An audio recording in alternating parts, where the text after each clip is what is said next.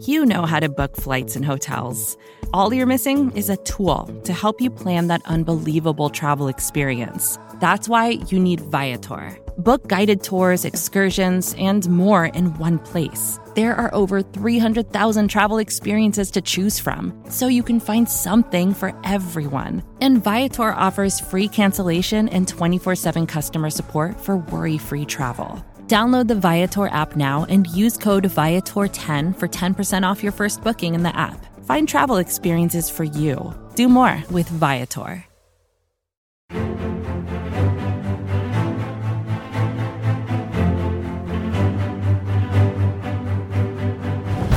Hello, Bleeding Green Nation, and welcome back to another edition of BGN Memories, powered by SB Nation and Bleeding Green Nation. I'm your host, John Stolnis. You can follow me on Twitter at John Stolnis. We're going to continue our look back at the 1980 NFC Champion Eagles season, and I've got a terrific guest joining me uh, for this episode of the podcast. Head coach of that 1980 Eagles team and Philadelphia Eagles NFL legend Dick Vermeil will be joining me in just a second to give us his thoughts and memories on what it took to build that 1980 Eagles team and what it was to go through that season.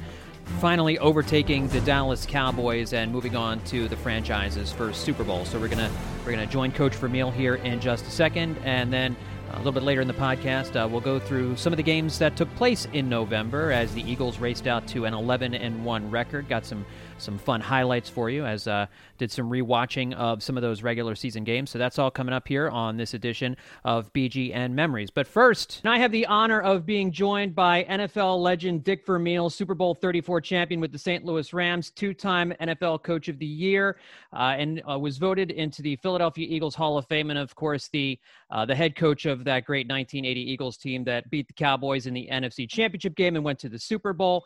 Coach Vermeil, thank you so much for coming on BGN Memories. How are you, sir? I'm doing great. Thank you. Appreciate the opportunity to talk about my Eagles. Yeah, man, it's it's it's been such fun going through this season because uh, I know a lot of current Eagles fans just don't know much about that 1980 team, but uh, the first Eagles team to go to the Super Bowl, and, and and what you did transforming that team from from where it was in the 60s and 70s to becoming a winner in, in the late 1970s was was just astonishing. So when we talk about this 80 Eagles team, we kind of need to talk about the lead up to that season. So I guess my first question is how dire were things when you first took the helm of the Philadelphia Eagles? I mean, you were at UCLA and things were things you had a, a, potential national championship team there and you left to take over an Eagles team that was one of the worst teams in the NFL. How big a challenge was that? Well, obviously it was a challenge. Big they had been losing for a number of years. They had broken even one season uh, at a 7 and 7 record there in that long span without a playoff team, but uh, I, initially I was not going to take the job, and uh, George Allen and, and Chuck Knox both said, uh, "Coach, I know both of these guys personally, and I did. You know, George Allen and Chuck Knox having worked for him, and they said, you know, very seldom does someone ever call you up on a phone and offer you an NFL football job, and uh, you better really seriously rethink your thinking." Yeah. And so I did. Uh, I was offered the job, or uh, the opportunity to talk about it on a Monday, and I accepted it on a Thursday, I think it was. Mm met with Jim Murray and Leonard Tose a few times at the Beverly Hilton Hotel in Beverly Hills, California. And, uh, you know, from there on, I was an Eagle. well, and you had quite a task to build a roster there too, because not some something that many people know is that when you took over, the team didn't have a first round pick until 1979. So I think your first three seasons, you had to rebuild a roster without a first round pick. How challenging was it to to build a roster w- without being able to grab a top talent in the first round like that for so many years? Well, you know, uh, I did it the old fashioned way. We just went to work we had no choice. If you take those kind of responsibilities on, you know the circumstances. Hmm. And you were right, John. We had no first, second, or third round pick my first year, no hmm. first, second, or third round pick my second year, and no first and second my third year. Wow. So there's uh, there's eight solid football opportunities right there with solid players drafted at that time. And I often say to myself, I wonder how good that team would have been if we'd had those guys. See, the other negative of all the people they traded for, only a few of them were actually made our football teams. You know, yeah. uh, they were gone. You know, thank heavens Berge was there. Thank heavens Stan Walter was there. But basically, the rest of the trades and draft choices, high picks that were they used to get these players were gone. The return was not very good on the trade. So uh, originally, I started out training camp uh, like I had learned to do it with George Allen, mm-hmm. like I had learned to do it with Chuck Knox and, and Tommy Prothro in pro football. And once I got here and got into the season, now we used to have a an offensive day, a defensive day, a combination day, a light day, and play the game. Yeah. and after watching us play and all that, I, I said, you know, this is not going to work. We're not going to get much better doing this. Yeah. So we did offensive day, defensive day, every day, mm-hmm. every day. Yeah. So we had to lengthen the practice. Yeah. Almost double the amount of time we were spending on the field, and gave good football coaches the opportunity to work with the players that we had. And uh, going back to a John Wooden statement that he made to me when I was the head coach at UCLA was, "Don't worry about the other team's talent." He said, "USC, just make sure you make those that you have the best they can be." Yeah. So, and the only way you can do that is work. Yeah. So that's what we did, John. We just went to work. Had a great coaching staff. I made some changes in the second year there. We brought Jaworski in, mm-hmm. hit it with Wilbert Montgomery, Carl Hairston, uh, Charlie Johnson, these kind of draft choices. And then free agents, you know, Johnny Sciarra had played for quarterback for him, made a safety out of him. He played yeah. quarterback at UCLA. And these kind of people all came in. You know, we get a Vince Papale off the street. Yeah, yeah right. Yeah. So but the big thing is we went to work and we coached them how to play their position better. Yeah. And that takes buy-in from players too, and and coaching staff, because I think one of the things that you've often talked about is, you know, they you worked them really hard, but everybody says about you, you worked harder than than the players did, or, or as hard as or harder than the players did, and and they have to players had to see that and know that you know we're busting our tails day in and day out, but the coach is doing the same thing. Well, you know, I believe one of the my, number two concepts in my philosophy of coaching is be a good example. Yeah. Surround yourself with good examples. Fill the locker room up with people that are good examples for everybody around them. Yeah. And uh, I really believe in that. And first, John, I never put myself in a category of being smart enough to outsmart somebody. Already, you know, you're not going to outsmart Tom Landry and Don Shula and the Bill Walshes of the world. But maybe because you're young and passionate, enthusiastic, uh, that maybe you can outwork them. Mm-hmm. You know, yeah. and plus coaching to me was never work. You know, I never felt like I went to work a day in my life except the day after a loss. Okay, yeah. but, uh, and uh, you know we had a lot of guys quit. We had a number of guys walk off the practice field. But uh, those that stayed, there were 12 guys off the original roster that went to a Super Bowl five years later.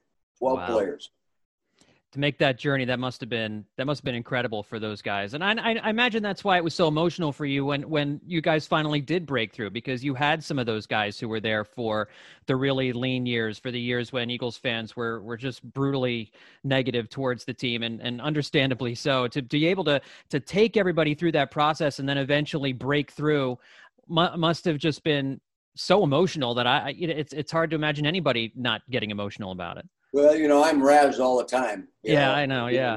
Even uh, Boomer Esiason made a sarcastic remark on television the other day, interviewing uh, Marshall Faulk. You know, who did Vermeil Cry for you or something oh. like that. You know, I, I, I really believe in being who you are. Yeah. Yeah. Just yeah. who you are, and I call that emotional integrity. Mm-hmm. If you're, if you have integrity emotionally, people really know you. Yeah. And it, it helps you develop a deeper level of trust with them, and it, it eliminates uh, a lot of second guesses early. Mm-hmm.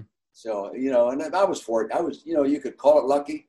I, I, I often said to friends, you know, if some of the things we did in our early draft without first, second, third round picks were done in New York, they'd make you a hero, make you a genius. My personnel people, yeah. but here it's you're lucky. You're yeah. lucky to get a Wilbert Montgomery. You're you're lucky to get Charlie Johnson. You're lucky to get Carl Harrison. You know, yeah, yeah. like 16, 17 years in the league. Uh, you know, uh, we worked hard at it mm-hmm. collectively, everybody. Yeah. Very unselfish group of people. And you wonder if football karma recognized that and the hard work that you guys put in started to started to turn things around with that miracle at the Meadowlands in 78 because that that was seemed to be the launch pad Um, I mean, obviously the hard work you all put in and everything like that was was the root cause of success. But that miracle at the Meadowlands, just it was a nice karma, a karmic moment for for a franchise where, where I think the fan base anyway started to think, you know, maybe things are starting to turn around a little bit. And I got to imagine having a fan base starting to rally behind the team had to had to help the team and help the players and help you as coaches as well. Well, this this is a blue collar, hardworking city. Yeah. Sometimes they're criticized for it and they're made fun of it, but it's a great quality. That's mm-hmm. how our great nation was built.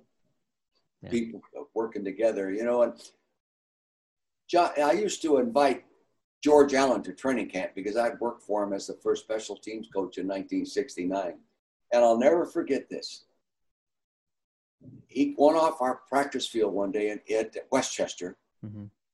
And we'd moved from, uh, from Chester to Widener College. Yeah.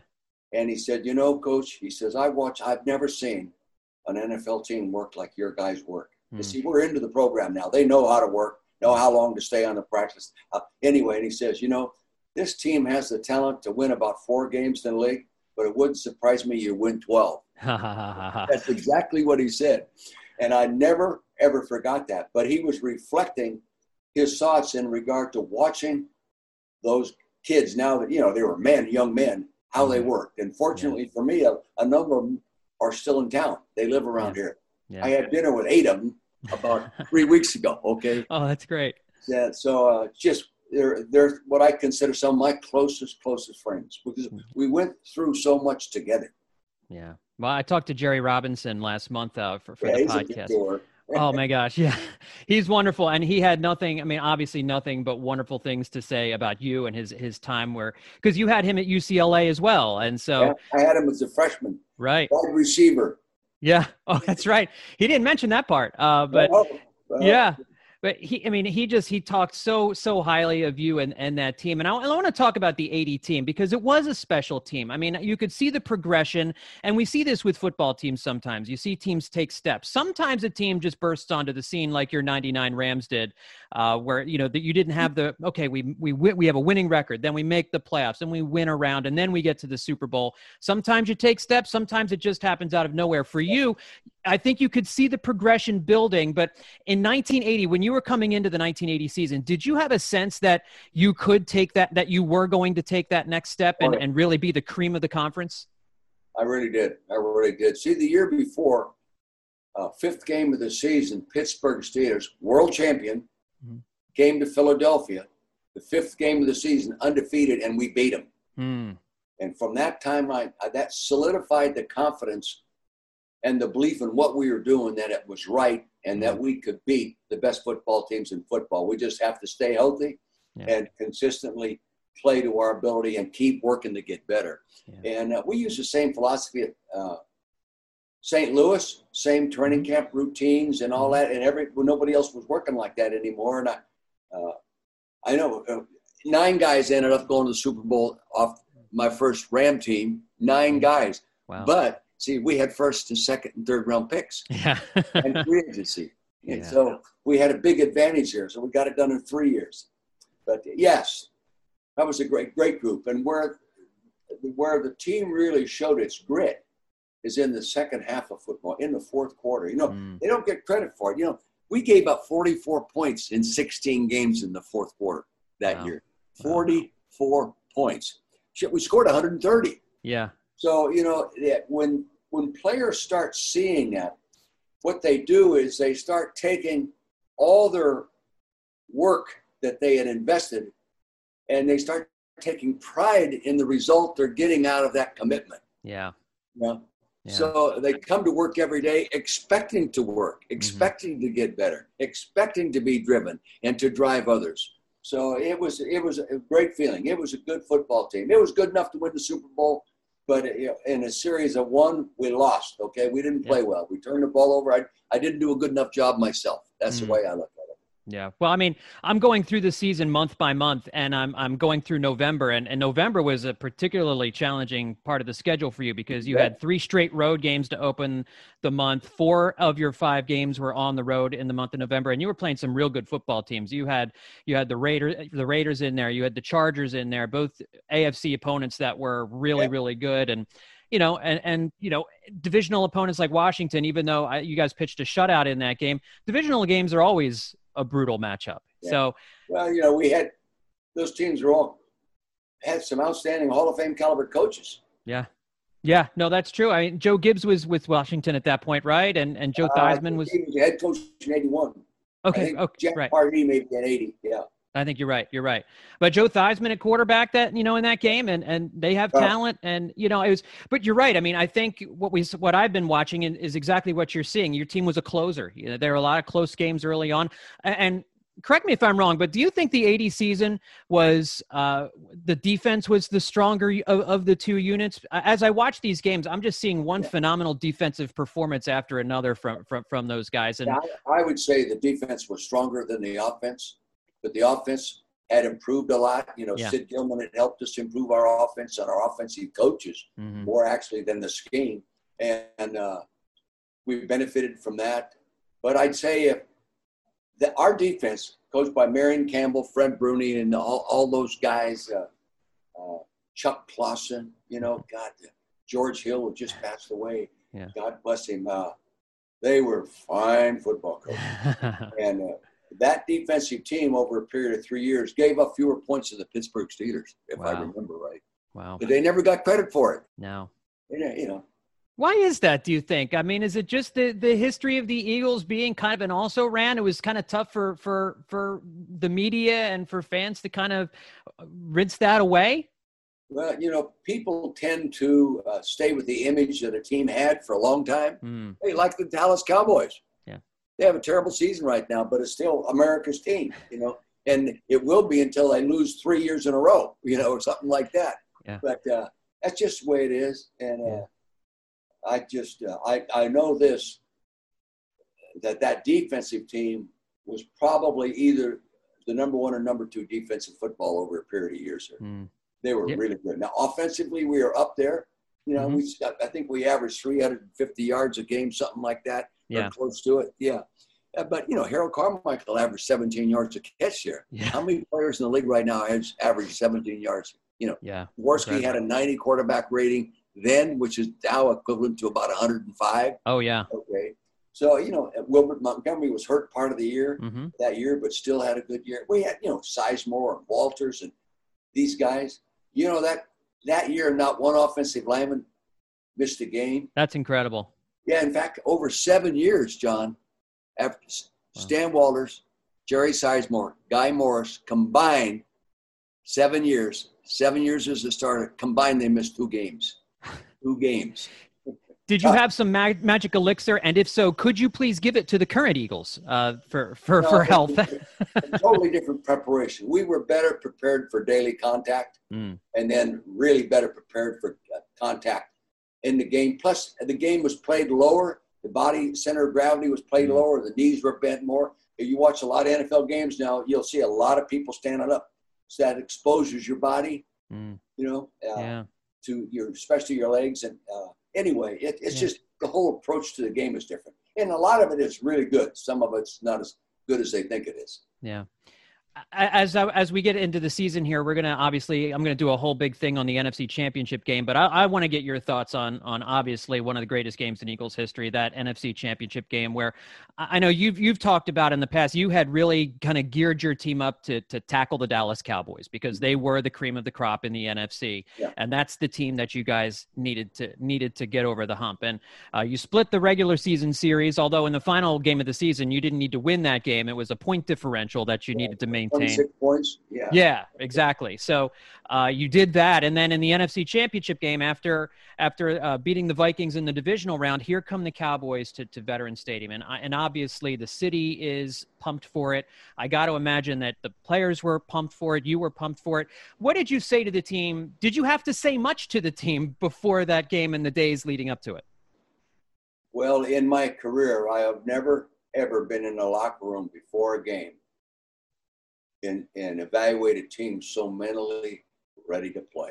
Mm-hmm. I didn't think there was any way they could beat us. And first, we were a good football team, and we knew we could beat the Cowboys because we had beaten them. But the the the emotional readiness to play was so glaring. and The air in the Mhm. locker room was so intense. I remember walking out of the tunnel. George Allen was standing. He was there as an analyst uh, with the CBS, I think, whoever was broadcasting the game. Yeah. Mhm. Yeah. Tom Brookshier. Yeah, Yeah. was the Mhm. color analyst, Yep. Philadelphia guy. And George pull, uh, pulled me off to one side. He said, Dick, there is no way the Cowboys can beat this football team today. and I remember, I remember the statement I made. It's been quoted many times in the locker room. I guess if the Dallas Cowboys take us for granted, we're going to kick their ass. Yeah. And uh, I, I thought maybe Dallas would come in a little bit overconfident because they had scored a lot of points on us on the 16th game of the season. In, Yeah. in that, all that, and they, they may be a little too confident. But uh, you know, the frame of mind is very critical when two teams are pretty close. Yeah. So, and we were good at taking the ball away and not turning it over Mhm. uh, until the Super Bowl.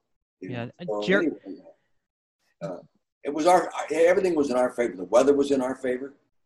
It was very, very, very cold. yeah. The, the city was electrified. It's Mm-hmm. the stadium, the the feeling in that stadium when you walked in there. It was like you're walking in a a, a 20 foot square box, and you're, everybody was so close and crammed into that box. Yeah. Know, it was. I, mean, I, I never experienced that after that. I never Mm-hmm. experienced that before that. Wow, that's awesome. I, I- think Jerry Robinson also told a funny story last week. He was, he said uh, Tony Dorsett had to leave that, that game with an injury, I, I think, and uh, refused to come back out. Uh, he he he was in the training room, and Otho Davis was looking at him, and Otho gave him some some chili and cornbread, and Tony Dorsett said, I, "I'm done for the day. I'm not I'm not coming back out." Yeah, I, That- don't, I don't know if that's true or not, but Yeah. uh, Dorsett Dorsett was a pain in the ass for us. He was a great football player. yes, he was. And behind yeah, and running behind a great offensive team. You know, they were very good. Yeah, You know, anyway, Hall of Famers on that team. no doubt about it. I mean, and Tom Landry, obviously, is legendary Yes. head coach. Yeah. Um, so talk about the Super Bowl just uh, just for a few minutes because I the the team came out a little. It seemed. Do you think the team came out tight in the Super Bowl? That uh, they were just they they were it, the the moment was was was big, or what happened with Super Bowl fifteen in your eyes? First off, John, everybody that plays in the Super Bowl comes out tight. Fair See, enough. Yeah. Come on. That's Yeah. the biggest game in, in the world at that time, and the NFL still is. Yeah, you're, yeah, I've been in two of them, and you come out tight. Uh, Mm. You know, we just didn't play well. Yeah. We did not play well.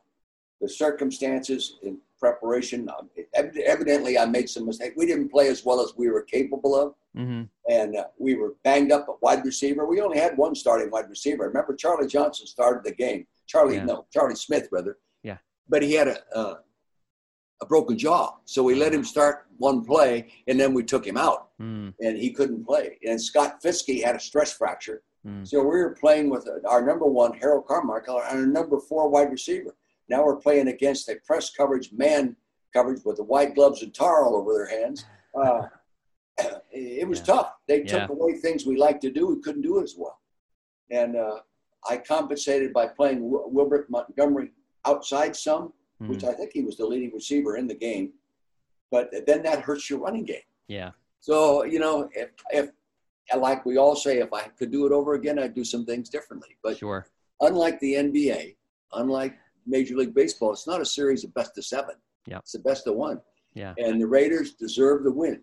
The one long broken play touchdown should have been called back glaringly. Mhm. Carl Hairston would have sacked the quarterback. The offensive tackle, who was in the Hall of Fame, grabbed him by the face mask and pulled him to the Right. ground. Right. Okay, pulled him to the ground, or else that play doesn't even happen. Yeah. And you know, but, you know, there are a lot of things like that in all big games that make a difference. But we came out the end. You accept it. You give him credit. Tom Flores is going on the Hall of Fame.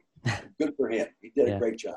Yeah, I mean, and I think Eagles fans we we remember that NFC Championship game, you know, more than the Super Bowl, just because it was the Cowboys, and and We because because if we'd have won, that wouldn't be that way. that's true too. Um, John, let me say this. Yeah. It takes the same thing to go to Super Bowl and win that it does to go there and lose. You got to get there. yeah, It's and it is tough to get there. I respect my Eagle team as much or more than I do my Ram teams because Mm. we got there without all the resources to get there. Yeah. I remember when I was doing my contract, I had no agent. And the, John Shaw, the president, said, Would you like a clause if you go to the Super Bowl in your contract? I said, no, thanks. From the salary you're paying me, it looks like you're paying me to do that already. you know, that was the thinking in those days. I'd do it differently today. Okay. Yeah. so I, I didn't, you know, we won the Super Bowl. I didn't make any money in the Super Bowl. I gave, you know, that's just the way it was, you know, but, mm-hmm. uh, it's, uh, uh, everybody remembers the, I don't go anywhere where somebody doesn't say, you know, I was at the game. You know, mm-hmm. I was at the game when you beat the Cowboys. You know? Yeah. I don't yeah. know if they really were, but they love to say it. Well, that's what I say. There's probably about 200,000 people that will tell you that they were at the game, right? Yeah. it only holds about 60,000 back in those days. That's right. Uh, so, do you have one lasting memory from that 1980 Eagles team that that when you think back, that it's it's the first thing that comes to mind? Well, I I think the overall character and integrity of the group of men that put that team together, uh, they're still close. They're still friends. And, uh, and it, whenever they get together, and I'm around them, they tease me a lot. And they talk about how hard they work. And I, have heard them say, Coach, I go to practice now. It looks like dancing with the stars. Yeah. compared to how we worked. They take great pride mm. in what they did to become good players. Yeah. And uh, because they were really good people too. Yeah. Everybody in that locker room was a good example to the guy that was suiting up right next to him. Mm-hmm. And if he wasn't, then he didn't stay. He, he either got cut on his own by not working. Or we just got rid of him. He didn't yeah. fit. Yeah. And uh, I, I think they take pride. But the number one thought I, I think is uh, about the character. Mm-hmm. And uh, it just, it was an amazing group of people. I think my favorite my favorite line that I think I've ever heard you say is hard work is not a form of punishment.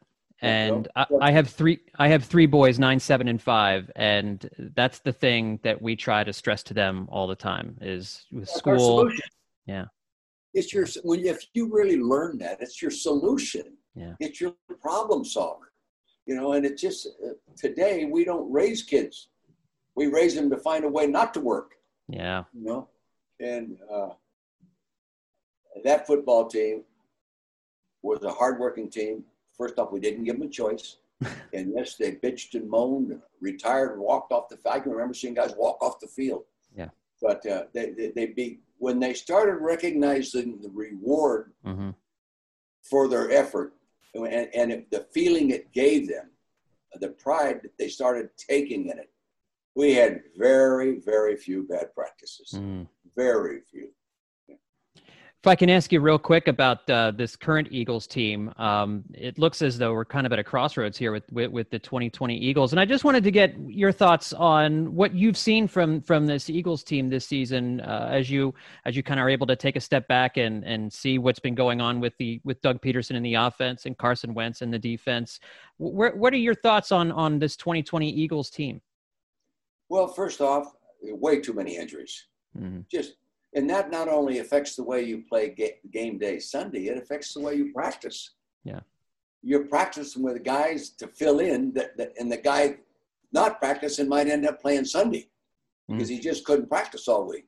Yeah. And you know, in today, for example, in the old days, if you're bumped, they called you had a bruise. Now they call it a soft tissue injury.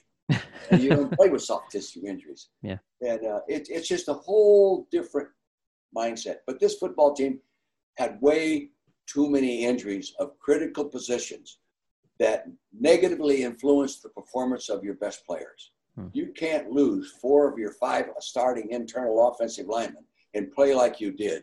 The quarterback, especially, because he's either the victim or the beneficiary of his support staff. Hmm. And that's those guys on the field. And sometimes they were going to play on Sunday, but they couldn't practice all week. So they don't get any better. They get worse. Right. You develop bad habits and you aren't quite ready for the, uh, the, the, tempo of the game on Sunday. Mm-hmm. You're just trying to get through without re injuring. So yeah. I think that's the number one thing. The other thing is, Doug Pederson hasn't forgot how to coach football. He already brought us to a world championship. Yeah. Yes, he's lost some good coaches, and, and he lost a couple last year. Maybe uh, that's hurt him more than they thought it would. Mm-hmm. Uh, you know, they, a couple guys took the blame for not winning a playoff game. I don't know, but they got let go. You hire three more, and uh, a positive contribution hasn't been recognized from that move. Right. And so there's a lot of things, but I think number one, the injury factory, and that really negatively hurts the number one position on the team. Mm-hmm. Your quarterback. You yeah. know, there's just no way he can play as well. Yeah, look at Foles. Watch Foles yeah. play. Yeah. You know, he, he was a, a MVP here. Why? Because he had a great support staff that allowed him to play well. See, in Chicago, that offensive line not very good. Yeah. Even when he's not sacked, he's getting bounced around, and there's someone around him distracting him, and it's it's hard to be really efficient at that position without other people playing their position efficiently. So, yeah. anyway, I think that's the number one thing, and uh, I think sometimes uh, players get a lot of a lot of money because they have played well, and all of a sudden they don't play as well. Mm. I, I, you know, I sense that with a few guys. Uh, am I right? Hell, I don't know. I'm just a fan now. Yeah. And uh, I, I never, I never question Doug when we communicate about why he did something or what's wrong or anything. I, I'm just sort of a an emotional support guy for him because I've been I've lost more games than he has. yeah. So I know what it's like.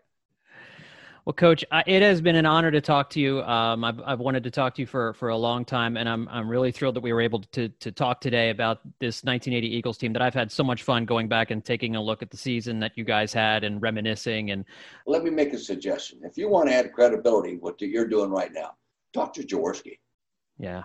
Talk talk to Harold Carmichael. Yeah. Uh, talk to Stan Walters and Jerry Sizemore, who just went in the Philadelphia Hall of Fame.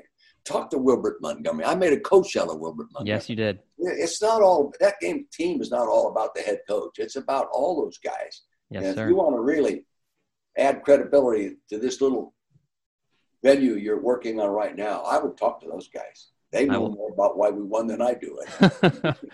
yes, sir, I will. Thank you so much, Coach. I really appreciate your time, sir. Thank you, John. Take care. And when we come back, we're going to go through some of these games in November that uh, helped the Eagles continue on their long winning streak. Although a little hiccup at the end of November that led to a little bit of a speed bump towards the end of the 1980 season. But we'll get into all those games coming up next here on BGN Memories. With threats to our nation waiting around every corner, adaptability is more important than ever. When conditions change without notice, quick strategic thinking is crucial. And with obstacles consistently impending, determination is essential in overcoming them. It's this willingness, decisiveness, and resilience that sets Marines apart. With our fighting spirit, we don't just fight battles, we win them. Marines are the constant our nation counts on to fight the unknown. And through adaptable problem solving, we do just that. Learn more at marines.com.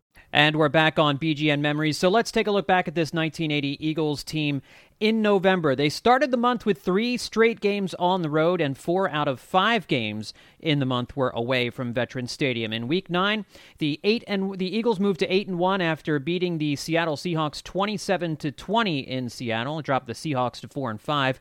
The Birds had a seven to six halftime lead thanks to a Billy Campfield one-yard touchdown run, but the Seahawks jumped on top thirteen to seven with a Steve Largent twenty-seven-yard touchdown catch, and in a seesaw battle, the Eagles then went back up on top 14-13 with a Charlie Smith 15 yard touchdown reception in the third quarter, followed by a Tony Franklin field goal that made it 17 to 13. However, Seattle got a nine yard touchdown run from Dan Doornink to make it 20 to 17 in the fourth quarter. However, the Eagles were able to pull away late with another Billy Campfield touchdown, a five yard reception from Jaworski, followed by a late 25 yard field goal by Franklin that made the final score 27 to 20. Jaworski was solid, 19 of 30 for 253, two touchdowns, and an interception with a 98.3 rating. Charlie Smith had five catches for 109 yards and a touchdown. No Wilbert Montgomery in this game. Interesting, the Eagles won this game despite losing the turnover battle two to nothing, but yet they managed to win by seven points. Moving along to Week 10, the Eagles moved to nine and one in a game they were widely expected to win against the New Orleans Saints, who moved to 0 and 10 after this 34 to 21 loss. But uh, the Saints really played pretty well in this game until the very end. This is when the Saints, by the way, were really bad. I mean, paper bag on their heads, really bad. Archie Manning, really the only good thing they had going. But the Saints took a quick 7 0 lead, uh, but a Harold Carmichael touchdown tied it. The Saints went back up 14 7 thanks to a Wes Chandler touchdown pass from Archie Manning. A Franklin field goal and then another Carmichael touchdown from Jaws made it 17 14 Eagles at the half. A third Carmichael touchdown in the third quarter stretched that lead to 10. The Saints played tough, though, with a Brooks Williams touchdown pass from Manning, making it 24 21 Eagles.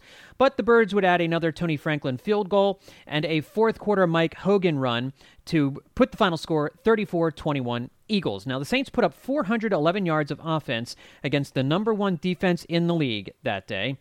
Jaws was great, 21 of 32 for 323 yards, three touchdowns, and no interception, and no interceptions. Archie Manning, 25 of 40 for 306, three touchdowns, and one INT. Carmichael caught five balls for 89 yards and three touchdowns in this one. A huge. They didn't have fantasy football back in those days, but if they had, Carmichael would have been the fantasy star. Charlie Smith, however, caught nine balls for 137 yards, but did not find the end zone. Moving on to week 11. In Washington, the Eagles shut out the f- football team. They weren't called the football team back then.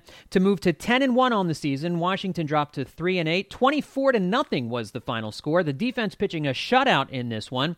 The offense, however, got the Birds up rolling early. Took a quick 14 0 lead in the first quarter. Started off by tight end Keith Krepfle getting the boards the birds on the board first. Receivers top and the bottom of the screen, two tight ends in, both Spagnola and Keith Krepfle. Jaworski with time. Krepfle, he's in for the touchdown. Keith Krepfle over the middle with his third touchdown catch of the year. And this big tight end, boy, he's like money in the bank. That was followed by the Eagles' other top receiving tight end, John Spagnola, hauling in this touchdown grab later in the opening quarter. Carmichael at the top of the screen. Smith to the bottom. Jaworski with time again. This is Spagnola, touchdown. So two tight with two touchdown catches on the two series that the Eagles have had the football. That's the thing, you know, the Redskins are paying an awful lot of attention out there to Harold Carmichael and Charles Smith. As we see in the top of the, the picture there, they're doubling out there. They're leaving signal, sing, signal co single coverage on the tight ends, and that's where Ron Jaworski is going to work. Franklin added a 38 yard field goal in the second quarter to make it 17 0. And then last week's guest on the show, Jerry Robinson, closed out a terrific day for the defense in the third quarter to seal the deal. Let's go for it on fourth down, less than a yard to go. Forte, I don't think he made it. No, he didn't make it. Ball is loose, picking it up with Jerry Robinson. Robinson to the 30, 25, 20. Brad Dean can't get him, and Has taken it in for a touchdown. What a reversal on fourth and less than a yard. And the Eagles have gone the other way. It was not a banner day for the Birds offense, but the defense held Joe Theismann to 16 of 34 for 164 yards with no touchdowns and three interceptions. Moving on to week 12, the Eagles won their fourth game in a row finally going back home to Veterans Stadium to take on the Oakland Raiders in a pre-Super Bowl in a, in a, Super Bowl preview as it turns out. The Eagles moved to 11 and 1 on the season. The Raiders fell to 8 and 4 as they beat Oakland 10 to 7 at the Vet. It was a huge interconference matchup for both teams, although I think the NBC broadcast oversold the consequences of this matchup just a little bit. Dick Enberg with Bob Trumpy. Welcome to Veterans Stadium in Philadelphia. The AFC Oakland Raiders, 8 and 3, first place in the AFC West against the first place Philadelphia Eagles. 10 wins, only one defeat, the leaders in the NFC East. Two teams looking ahead to the playoffs, and this an opportunity to judge just how good they are as they match themselves against great talent, whether it be the Eagles against the Raiders or Dick Vermeil's uh, Eagle defense facing that Oakland Raider offense. Dick, it's a it's a well-worn phrase, but this is a must-win for both of these football teams. With five games left in the season, this being the uh, 12th game of the season, it applies today. Obviously, it was not a must win game for the Raiders as they lost this football game and still managed to beat the Eagles in the Super Bowl. So, sorry, Bob Trumpy. A defensive struggle ensued as neither offense could get anything going in the first half. So, you had a scoreless game heading into the halftime locker room. Tony Franklin finally broke the seal in the third quarter, connecting on a long field goal to draw first blood.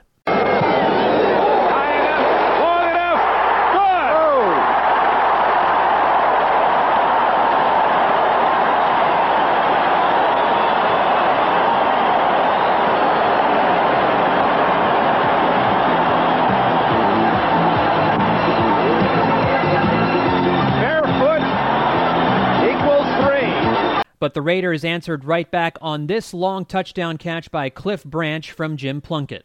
Plunkett goes deep for He's Chandler. open. No, it's Whittington. Branch. Or Branch, and he's going to go all the way for a touchdown. A most unusual pattern. They had Chandler running deep as they did the first half, and Branch was a trailer, and they threw short to Branch, and then he used Chandler's shielding block for an 86-yard touchdown. Happily, the Eagles drove down the field late in the fourth quarter to take the lead and seal the win, capped off by the return of Wilbert Montgomery to the lineup. Jaworski on second and goal at the three. Montgomery outside. Touchdown! And so the Eagles, of course, then moved to 11 and 1 on the season by beating the Raiders 10 to 7. Finally, in week 13, there were 5 games played in November here in 1980. The Eagles' long winning streak, their eight game winning streak, finally came to an end as they fell to a very talented Chargers team in San Diego, 22 to 21. The Chargers moved to 9 and 4 on the season with this win. The Eagles fell to 11 and 2. Air Coryell, you may have heard that name before. Don Coryell's Chargers really were they, they were one of a um, they were a little bit of a, they're before their time in terms of passing the football. They were incredibly good in the air. They really emphasized the passing game. Had a fantastic offense led by quarterback Dan Fouts, wide receiver Charlie Joiner, and tight end Kellen Winslow. Winslow and Fouts, in fact, hooked up twice in the first half. First on a 14-yard pass in the first quarter. Second and nine. Fouts will throw. Lobs it out there to Winslow. Touchdown. Touchdown to Kellen Winslow. They hooked up again in the second quarter from 17 yards out on a brilliant catch over Jerry Robinson to make it 16 to nothing as uh, the Chargers missed the extra point after Winslow's first touchdown. They'll throw. Winslow. There it is. And it is a touchdown to Winslow. Great catch by the young tight end. His second touchdown of the game. One draft pick last year. Has it all. That's what he so he's lined up at a variety of positions. That time he's lined up on a, as a back on a wing back position, making a linebacker cover him. And really, Robinson did a good job, except that he couldn't outleap him. He's 6'6". And Robinson, the young linebacker uh, for the Philadelphia Eagles, is much shorter than that at 6'2". The score was 19 to nothing Chargers at the half, thanks in part to Tony Franklin missing three field goals in the first half. He's going to try it. That one's out, up, and it's short. That's the third one, third attempt for him.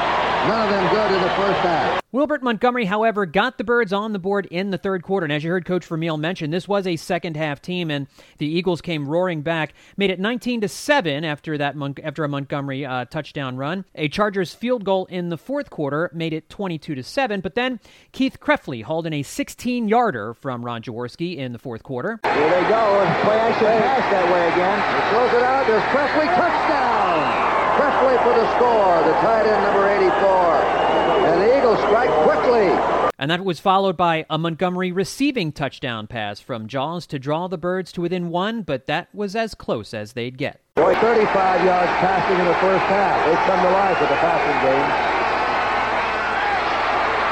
Touchdown! Wilbert Montgomery has it. And the Eagles are right back in. That's their third touchdown of the second half. A one-point game.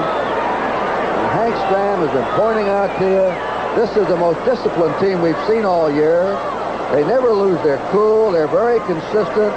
They have three-hour practice sessions. They practice the longest of any club in the league. To make something happen, they still tried to the very last minute to get back in the ball game and win it. And that's exactly what you talk about when you talk about the character of a football team with Philadelphia. So the Eagles were down with just a little under three minutes left in the game, 22 to 21, but the Chargers played keep away from that point on, and the Eagles never got the ball back to help finish off the comeback. And of course, there was no two point conversions in the NFL at this time, so an eight point lead was a two score game, and so the Eagles just were not able to get over the hump and finish off the comeback.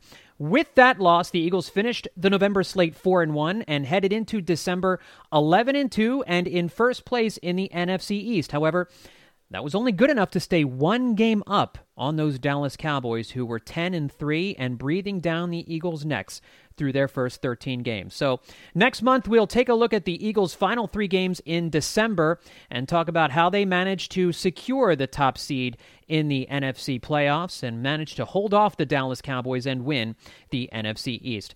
In the meantime, that'll do it for this edition of BGN Memories. Again, my thanks to Coach Dick Vermeil for coming on the podcast and sharing his insights. And I'm going to do what Coach Vermeil suggested and do my best to get uh, to get those guys on the podcast and, and talk about their memories from this incredible 1980 Eagles season.